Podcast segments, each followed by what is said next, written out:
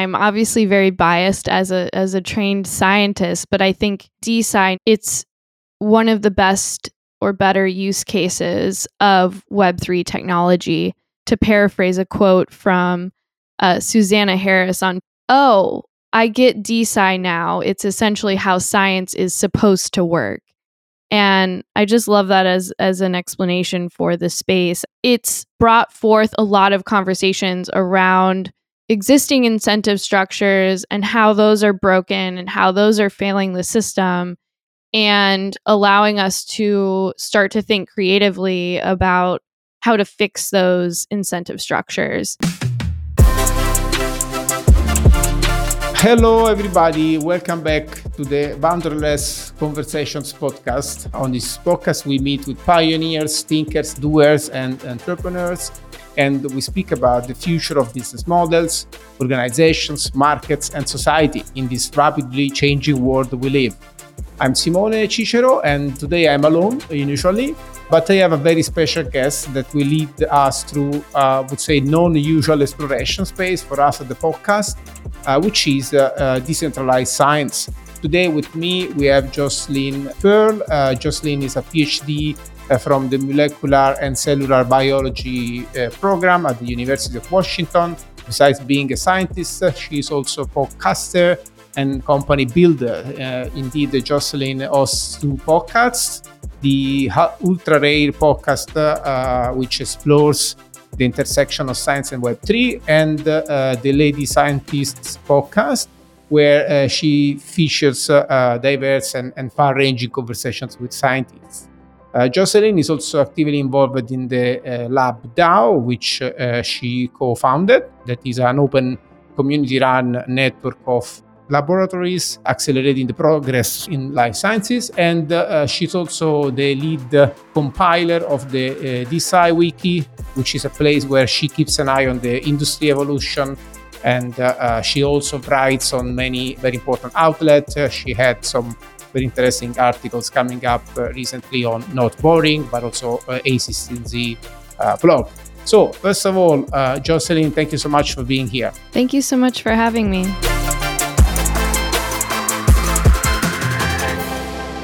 since the topic is a bit unfamiliar for the people probably in our listening uh, audience, I would ask you to kindly maybe give a little bit of uh, definition, I would say, of what uh, DeSci is and probably also how this has uh, changed uh, lately, no? because you follow this space from the very onset and uh, you are uh, i would say fairly at the center of this. So maybe you can really help us to understand why this is important and what we're talking about quickly before we dive into some vertical uh, questions. Absolutely. DeSci or decentralized science uh, is kind of a play on the acronym DeFi, which was decentralized finance, and expands on some of the principles of blockchain technology. So, for instance, the idea that we can now decentralize assets. But in the science community, where there's traditionally been a lot of centralization and gatekeeping, it explores the ability to now have decentralized networks that are um, working towards common goals. There's obviously additional layers of complexity there, but in general, I like to survey the space as different groups, projects, DAOs that are embracing the principles of decentralization and blockchain technology. When we speak about Web3 and blockchain, very often, you know, we get this um, knee jerk reaction, you know, that people saying, you know, this is a technology in search for use case. Uh, you know, I don't like when we start from the technology and, and so on. But I think, you know, now that I'm also diving into the space a little bit from some personal projects, I think uh, in science there is such a clear use case for decentralization and Web3 in general that is related to these tragedies of, I would say, misaligned incentives around science between uh, the scientists, the companies that create the, you know, the, the products and the adopters, the users of the product. So is it something that you also feel as the main, the leading use case for, for decentralized science to realign all incentives around uh, good science? Or and maybe you can also mention other general patterns of use cases that uh, you see interesting from the perspective of uh, how decentralization can help solve them. Yeah, I think it to me and I'm obviously very biased as a as a trained scientist, but I think it's one of the best or better use cases of web3 technology to paraphrase a quote from uh, Susanna Harris on oh, I get DeSci now. It's essentially how science is supposed to work. And I just love that as as an explanation for the space. It's brought forth a lot of conversations around existing incentive structures and how those are broken and how those are failing the system and allowing us to start to think creatively about how to fix those incentive structures because at the end of the day, we're people and we're motivated by incentives. And hopefully, these new conversations and a lot of the, the builders in this space will create new systems that work a little bit better than the existing kind of Web 2 standards. There's a few areas we can dive into where that makes a lot of sense, like scientific publishing, for one, has traditionally been controlled and regulated by these big corporations that tend to be very extractive of the research communities where all of the researchers are paying these corporations to publish their science and then it's living behind paywalls. And the reviewers who are putting in quite a bit of work to review these publications through the peer review process are also not supported for their time and effort. And so some of the conversations within the DeSci space and some of the projects that are forming are hoping to realign incentives within that system so that everyone is better supported in what they're contributing. It's interesting because you say Web 2 alternatives, but in reality, maybe when we speak about science, we deal with institutions that uh, they are more industrial than Web 2. And also, there is uh, quite a lot of uh, public bodies. When I think about universities, uh, even we're talking about sometimes, and if I think about Italy, for example, about institutions that date back maybe you know something like a thousand years, and uh, it's not really just about Web two in in decentralized science. It's really about you know rethinking a model that sits there since probably 200 years at least, and and also when we think about decentralized science, we tend to think a lot about healthcare, but maybe there are also other spaces that uh, normally are less considered. So when you think about the rubber hitting the road really in decentralized science and so dealing with real institutions, what are the major gatekeepers and the major institutions that are supposed to be transformed by these uh, practices and uh, maybe the new ones that uh, you believe may come up especially as we can't really transform some of these incumbents. What's what's your feeling? One of the things I've been thinking about is how we as the scientific community our our whole ecosystem changes quickly. Like 20 years ago, the kind of hub of molecular biology was Caltech, for instance. And that's changed in 20 years. And there's been this these cycles of like institutional hubs for different areas of research that really form around people gravitating to these specific focal points.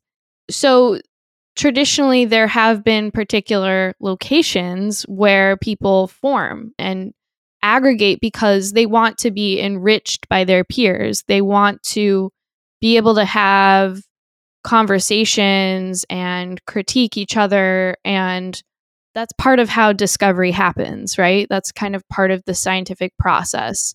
So I think one of the interesting things that's happening now, and that I'm certainly hopeful for the space of DeSci, is that we're now seeing these hubs of collective intelligence and conversation happening within some of these DAO communities, for instance.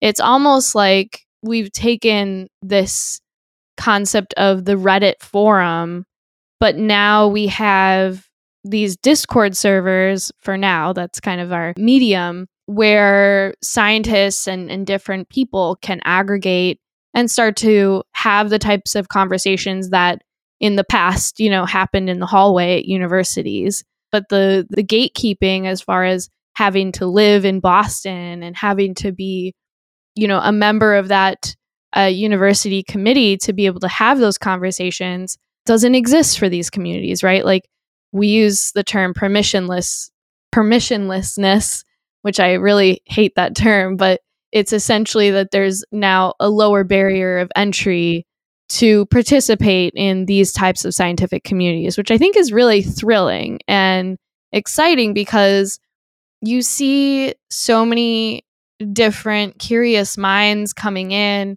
and wanting to participate. I mean, we have people who are still in high school, people who are in college, all the way up to people who are retired and they and they still want to be a part of these types of conversations. certainly you know makes things more uh, blurred right? So for example it doesn't count very much uh, if you are retired or not. It doesn't count very much if you are here or there. Uh, it doesn't count i guess also the traditional separation that maybe uh, we formerly used to have around disciplines. I guess there is a lot of uh, more overlap between disciplines in, in DeSci, or at least you know people with capabilities can play in different spaces.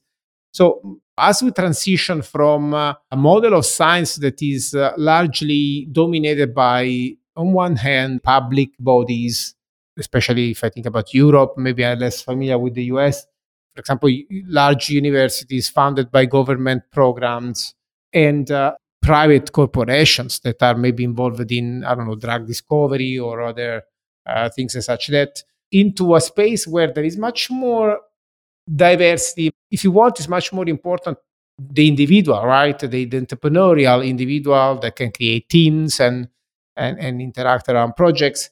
So what, what is the potential anti anti pattern that you see uh, what are the pot- potential, uh, I would say, uh, drawbacks as we move out of uh, the current institutional setting of uh, science into this entrepreneurial, ind- independent, uncoordinated version of science that uh, decentralized science may represent?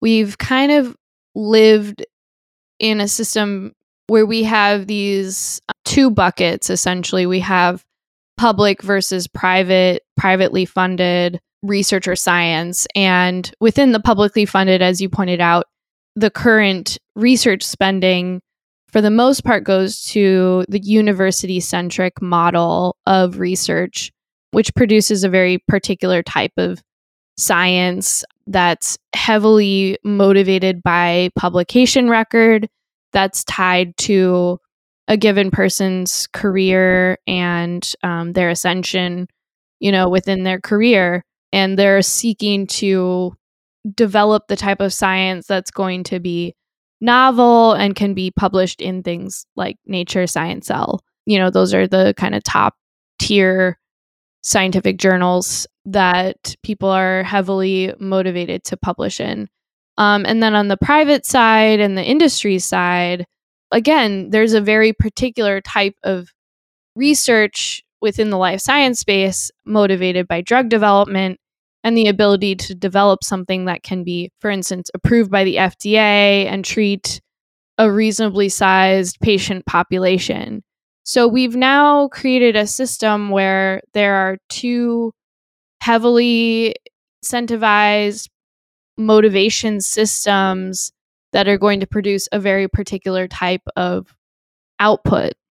And I think there's so much more out there, both from like a process perspective and organization perspective, and also an output perspective that uh, we as scientists are naturally interested in pursuing and understanding, understanding the world. And I think there's so much potential, you know, for instance, that we've seen from places like amateur scientists or amateur technologists that could be the the location of the next big discovery that advances human progress. So I'm particularly interested in how places like DAOs might allow for the advancement of of discovery over the next couple of decades at least, hopefully. And whether or not it's like a DAO per se or a, a community of scientists that lives online, I'm kind of I don't care either way, but but I am interested in how these communities might uh, might advance things. Now, as far as the drawbacks, I think was your original question. Yeah, there's certainly organizational drawbacks to a decentralized community like a DAO. So it, it's supposed to exist kind of in contrast to our traditional hierarchical corporation structure, right? Where you have almost too much management, right? Like the level of management increases as you get higher into the organization. And I think there's pros and cons to to both of these styles of organization. I'm not like an organization scientist by any means. There's plenty of people out there who study these things. I'll call out there's a book called Reinventing Organizations that that gets into some of this. And there's plenty of groups that are studying how DAOs operate and uh, function and are trying to put together some of the learnings from many many DAO organizations so that we can better understand how to to run and operate these types of orgs. So Talent DAO is one, and uh, the Scarf forum. It's a smart contract research forum that was partly started by someone interested in the co op structure. So there's plenty of people who are really digging into this, like, and doing hardcore research, collecting data on DAOs, for instance. But in general, I think your communities are going to rely on pe- people who are intrinsically motivated, who are willing to be flexible and adapt to new ways of working, and unfortunately, right now, similar to the open source software community, these are people who can spend a lot of time online. They have the type of free time to work in these communities, and it kind of lends itself to a particular type of person.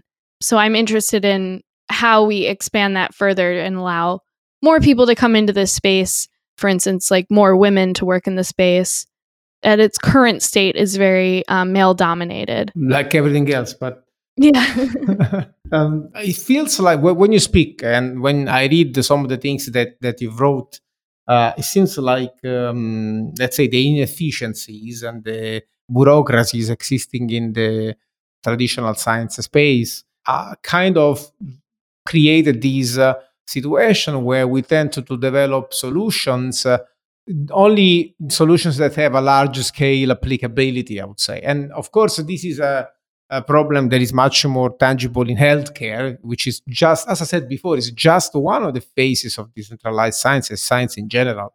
But especially if we think about healthcare, you know, there also there's always been this debate about, for example, creating a cure for rare diseases, for example, right? That is something that normally uh, really doesn't happen because you don't have this large scale applicability.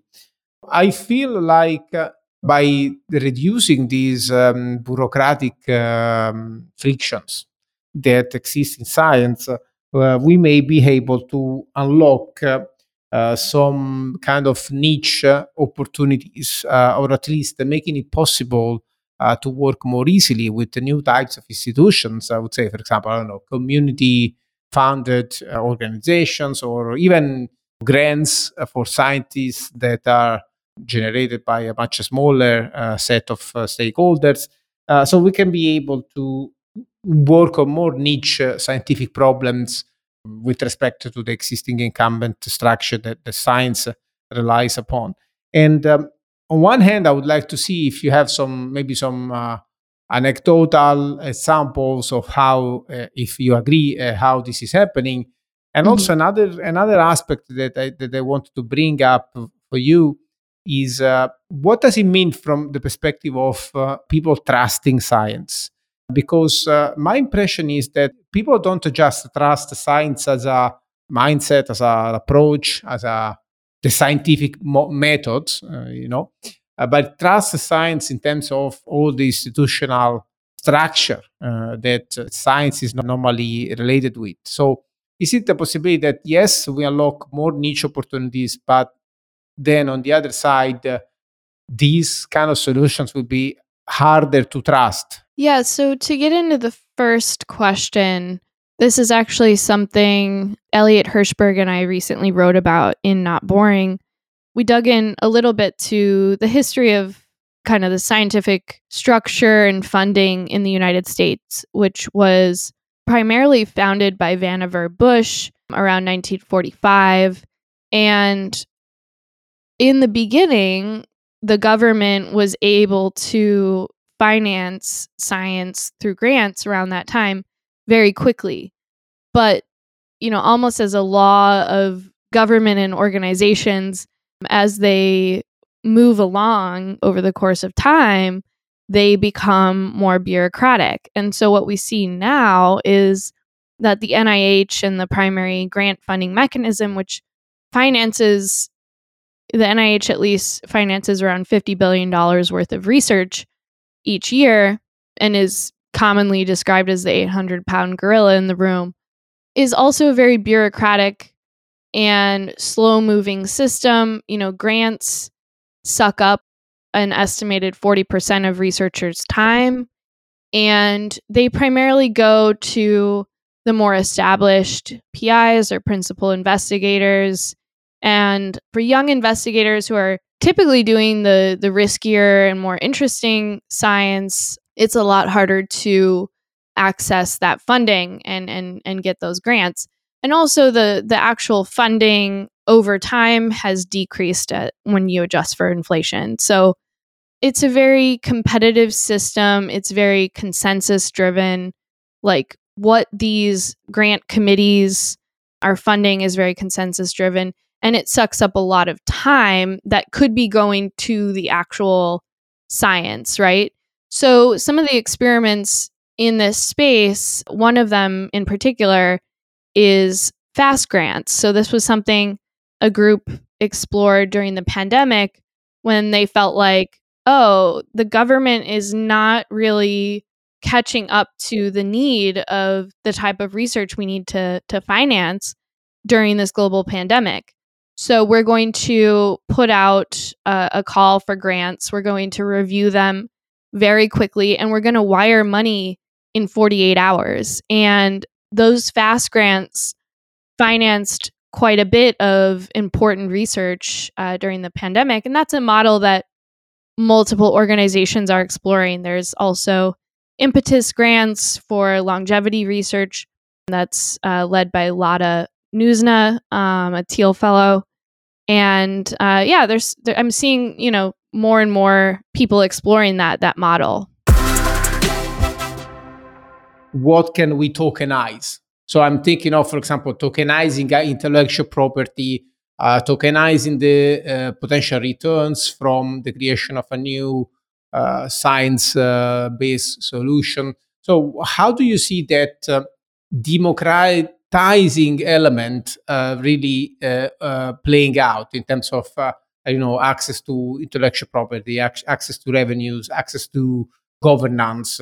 what is really that we are going to unbundle of the existing uh, organizational infrastructure and uh, transform it uh, in the process uh, to, to do different science yeah that's that's interesting i think there's kind of two different schools of thought there there's the school of thought that intellectual property continues to be important in similar ways to pre-existing organizations. And i mean like it's something that like your org should be able to own and profit off of.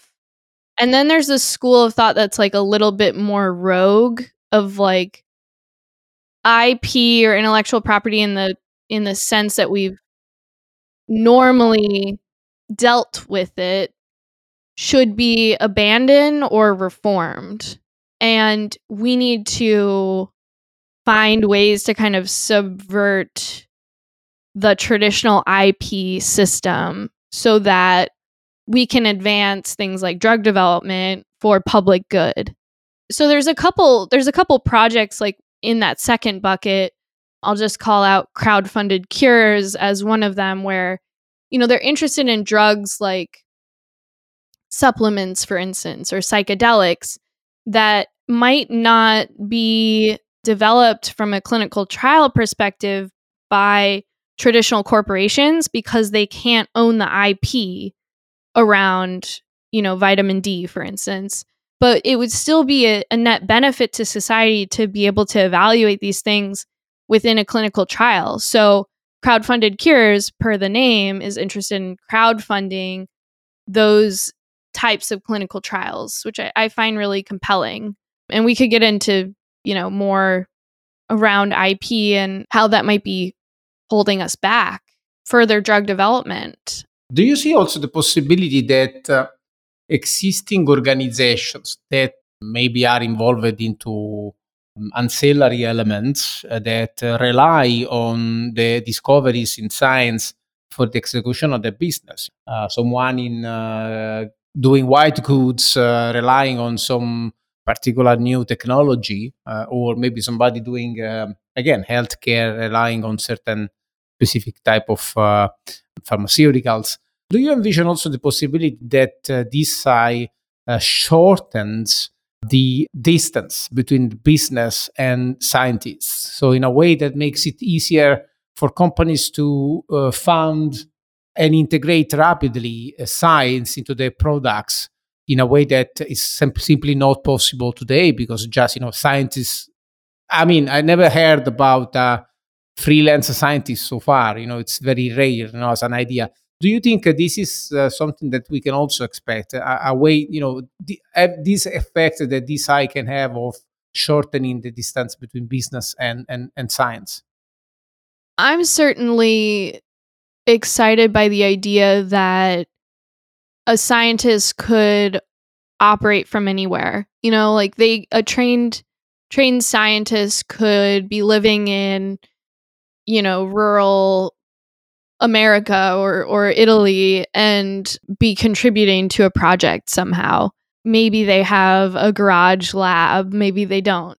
I love the idea that these communities could form online and be able to go after problems in new ways and maybe things that that, that people aren't necessarily um, focused on within a university or within within uh, a corporation. Well, I mean, kind of in a parallel track to what's been happening in this DeSci space is there's been an expansion in the last couple of years on the founder led biotech community um, that's been kind of pioneered by a few people. I'll just call out Petri Pillar and um, this this organization called Wilbe, basically helping to provide tools to scientists, people with PhDs, postdocs who are doing the research, and giving them the business tools to lead their science within a, a startup or a corporation setting. I think it's really exciting and compelling because we previously had a much more gate kept system where you had to be a part of this community for many decades before you were really allowed to lead a company um, within the biotech sector. And also, it was very extractive in the sense that unlike in tech where you could start a company and the founders would have a decent chunk, chunk of equity within the science sector that wasn't the case like the scientists who were actually contributing to the formation of these companies i mean as little as like the last decade wouldn't get much equity if if at all like they would get like stock options but they wouldn't have, you know, any of that kind of common stock. And so they didn't really like benefit off of their own science and their own intellectual property, right? It was very extractive. So I think that's one of the things, the themes of DeSci and of DeFi as well is like retooling ownership, right? And allowing the people who are putting into the system to also co own that intellectual property, which just makes sense and should be the way that it is, right? certainly have some good examples of companies that have embedded uh, entrepreneurial spirit into the way they produce uh, science solutions. I'm, you know, for example, I'm thinking of uh, companies like Flagship Pioneering, for example, right? That is famous for having these uh, kind of internal venture builder that uh, ended up in creating Moderna mm, recently. So uh, it seems that you know the idea of the entrepreneur scientist is taking hold. You know, I'm, I'm also thinking about the initiative from NFX, the biotech uh, initiative yep. from NFX. Yeah, NFX is a good one, and flagship certainly. But it, you have to remember those are all kind of like new. That model, I think, is either it was previously unique in a sense, or it, it just like it's becoming more in style these days, and and they're competing with each other for the same founders, right? So right. what you're seeing is like a lot of these venture organizations kind of challenging each other to work in public more, share more resources, develop things for the founders and catering to the founders themselves uh, and supporting them in different ways, whether that be podcasts or articles or networks for recruiting talent. So, yeah, it's kind of exciting to see that like competitive ecosystem creating more tooling for the founders. I think that's exciting. In software development, we have seen, uh, but not, not only in software development, I would say also in creative industries more in general, we have seen something that uh, Jin recently called uh, the unbundling of the Fortis bundle, right? So you can basically access lots of tools, you know, for doing marketing, for doing customer engagement, maybe this is not really this side, but it's more like how science uh, infrastructure is being transformed. But do you see also this happening from the perspective of uh, making science infrastructure uh, more accessible to, to smaller groups of scientists and teams uh, in a way that they have more leverage, like the same amount of leverage we can now be familiar in software, for example, where a very small team can create a multi-million dollar business just because they can essentially program infrastructures, right? So is this something similar happening in science with, uh, uh, you know, LabDAO is a good example, but you know, more in general, how is the science infrastructure being democratized, unbundled, and made available as a utility? You spoke about this scientist uh, working from, you know, rural America, rural US. Uh, is this really possible now? Is this infrastructure being unbundled and made available, or there's still a lot uh, to lot of work to do on this uh, point of view? Yeah, it's definitely nowhere near the level of unbounding that tech has. Certainly, um, because so much of science still relies on physical lab space and not everybody is able to have that, right? But we're seeing this expansion of companies that are being called tech bio that are essentially tech companies that are trying to build out those tools for scientists. So one company that I'm excited about right now is called SciSpot and they're expanding the tool of having essentially, you know, a database for your science, being able to track things in an organized fashion. That I think that's really compelling. There's other, you know, the rise of electronic lab notebooks was huge for science. So uh, companies like Benchling, where now scientists can manage and track experiments online from the browser, that has been huge for allowing this unbounding of science. Um, and there's a number of other tools, but it has been kind of lacking. I think building software for scientists is generally hard because science happens in so many different ways. So, how do you modularize that? But yeah, LabDAO certainly we're hopeful to build out a marketplace for scientists online. Another prominent example is Science Exchange, which basically allowed companies to use a single contract to work with contract research organizations or CROs and really, you know, facilitated that type of work and that network because traditionally putting these contracts in place is the limiting factor. Um, it takes a lot of time to set up research contracts between organizations. So um, that's a really powerful platform that that allowed for uh, even more ease of use of of CROs. So yeah, I think it's it's still you know catching up to the tech world. We certainly don't have an AWS of science yet, but I think a lot of really smart people are are working towards that goal. I think you mentioned something super important, which is collaboration between different institutions. I'm very convinced that uh, one of the Web3 implications and impacts on industries in general is to make uh, collaboration much more possible, like something much easier, making affordances for collaboration, right, uh, versus competition. But one thing that I think we're still really behind the schedule with Web3 is what I call ontological convergence. Essentially, when we speak about anything, uh, of course, also science, we use some ontologies. So, for example, in science, you can have a molecule, you can have an experiment, you can have a test, uh, you can have some validation protocols, whatever. And uh, these things are normally concepts, really, a, a description of the domain that we are dealing with. If I think about protocols, for example, in DAOs and Web3, we see very little convergence. So it seems like everybody creates its own protocol. Do you think that uh, uh, we are set to see the emergence of protocols that uh, make it, easier to share data uh, about what's going on in a way that is much more shareable? So essentially, think about, for example, two players in the space. If they want to collaborate on certain experiments, First of all, they need to share their ontologies. I'm very faithful that, uh, for example, new protocols can create the architecture of incentives for maybe two or more organizations, of course, to kind of co-own the protocol itself and maybe be rewarded for using this shared ontology. I don't know. I'm thinking about, for example, protocols that can reward uh, applications and users for, for the usage. Do you think this is uh, something that uh, is on the radar for the DeSci uh, community? What are you seeing happening in this space uh, of uh, ontological convergence and, and shared domain models?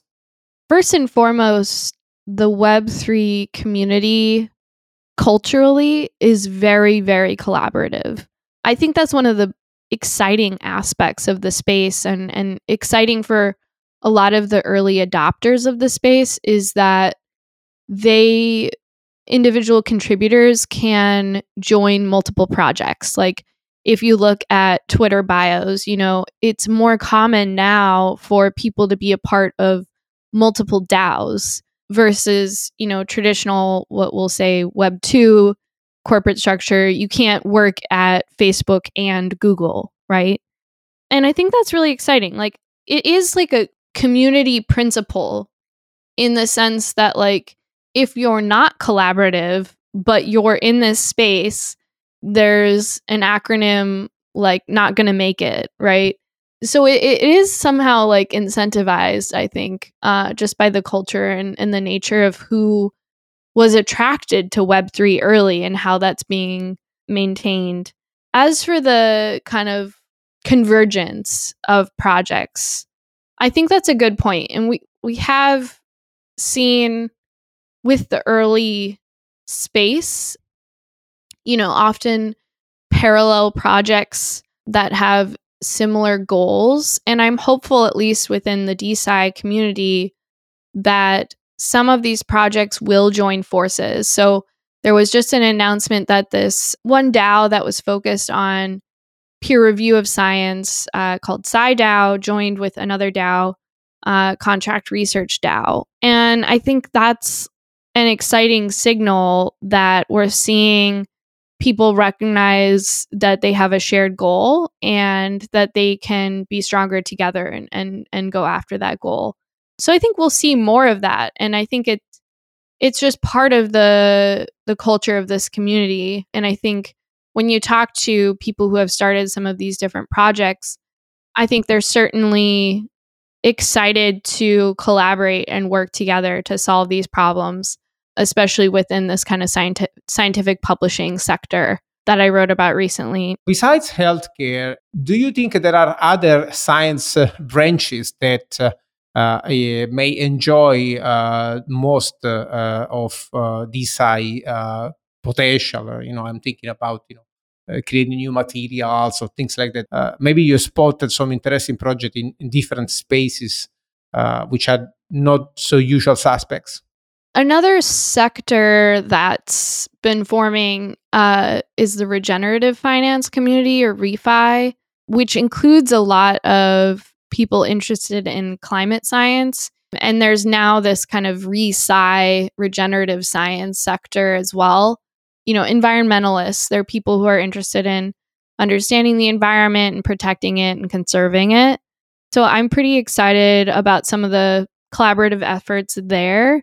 And at least within the DeSci wiki, um, I think we're going to include a, a refi, resci sector soon uh, as part of that wiki and understanding that space more. And there's a lot of, you know, shared leaders across the space there. What is up uh, for you in the future? Are you coming back to the podcast, starting new series, uh, new projects? Um... Yeah, so up next, um, I work as a bench scientist at a, a biotech company. As for podcasting, I'm I'm going to be returning to my show, Lady Scientist Podcast, and interviewing women scientists there. Um, I love featuring the work of, of women scientists. I think they're kind of underrepresented in the in the podcast space. I also produced a show, Ultra Rare, the podcast, where I interviewed some of the leaders in this DeSci sector. So make sure to check that out um, if you're interested in learning more from from some some of the early leaders in the space. And yeah, I continue to write on this topic uh, through various venues. So I'm always kind of doing background research and, and collecting my thoughts through through my writing. Can you share uh, a couple of breadcrumbs for our listeners? So something that they really should be looking into, and again, not something necessarily DeSci, uh, but something that you feel you want to to share. Um, so in the in the DeSci wiki at the end, I have uh, some book recommendations for people breaking into this space who want to understand it a little bit more. And um, there's two books I love to recommend Reinventing Discovery by Michael Nielsen and Working in Public by Nadia Eghbal. So both of them explore kind of flavors of the DeSci space. In Reinventing Discovery, Michael gets into how collective communities worked on a, a chess match, a famous chess match, as well as these like uh, grand challenges in science. So I think that's kind of a neat example of case studies that we expand on within this DAO space. And then working in public focuses on the open source software communities and how those communities are managed and run and, and achieve different things. So both great, uh, great books that I recommend folks check out. Uh, Jocelyn, thank you so much. That was uh, an amazing conversation. Uh, I hope you enjoyed as well. Yeah, thank you so much for having me. This has been really fun to to chat about. And uh, and uh, we be sure to mention all the your writings, your important writings, links to to the podcasts you run and uh, the wiki and so on, so that uh, our listeners can catch up with this new space that hopefully we open in front of them.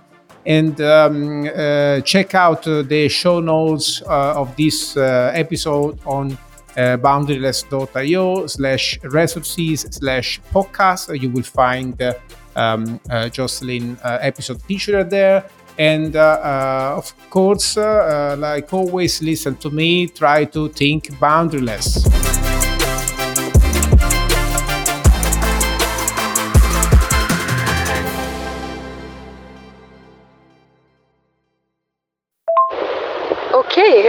Finally, like a great use case for Web3 and uh, uh, good to go into depth on this very important and interesting uh, field of decentralized science. Uh, honestly, I think this is really massive um, when you think about uh, you know transforming uh, and disrupting an industry, uh, let's say that has still have all these gatekeepers in place.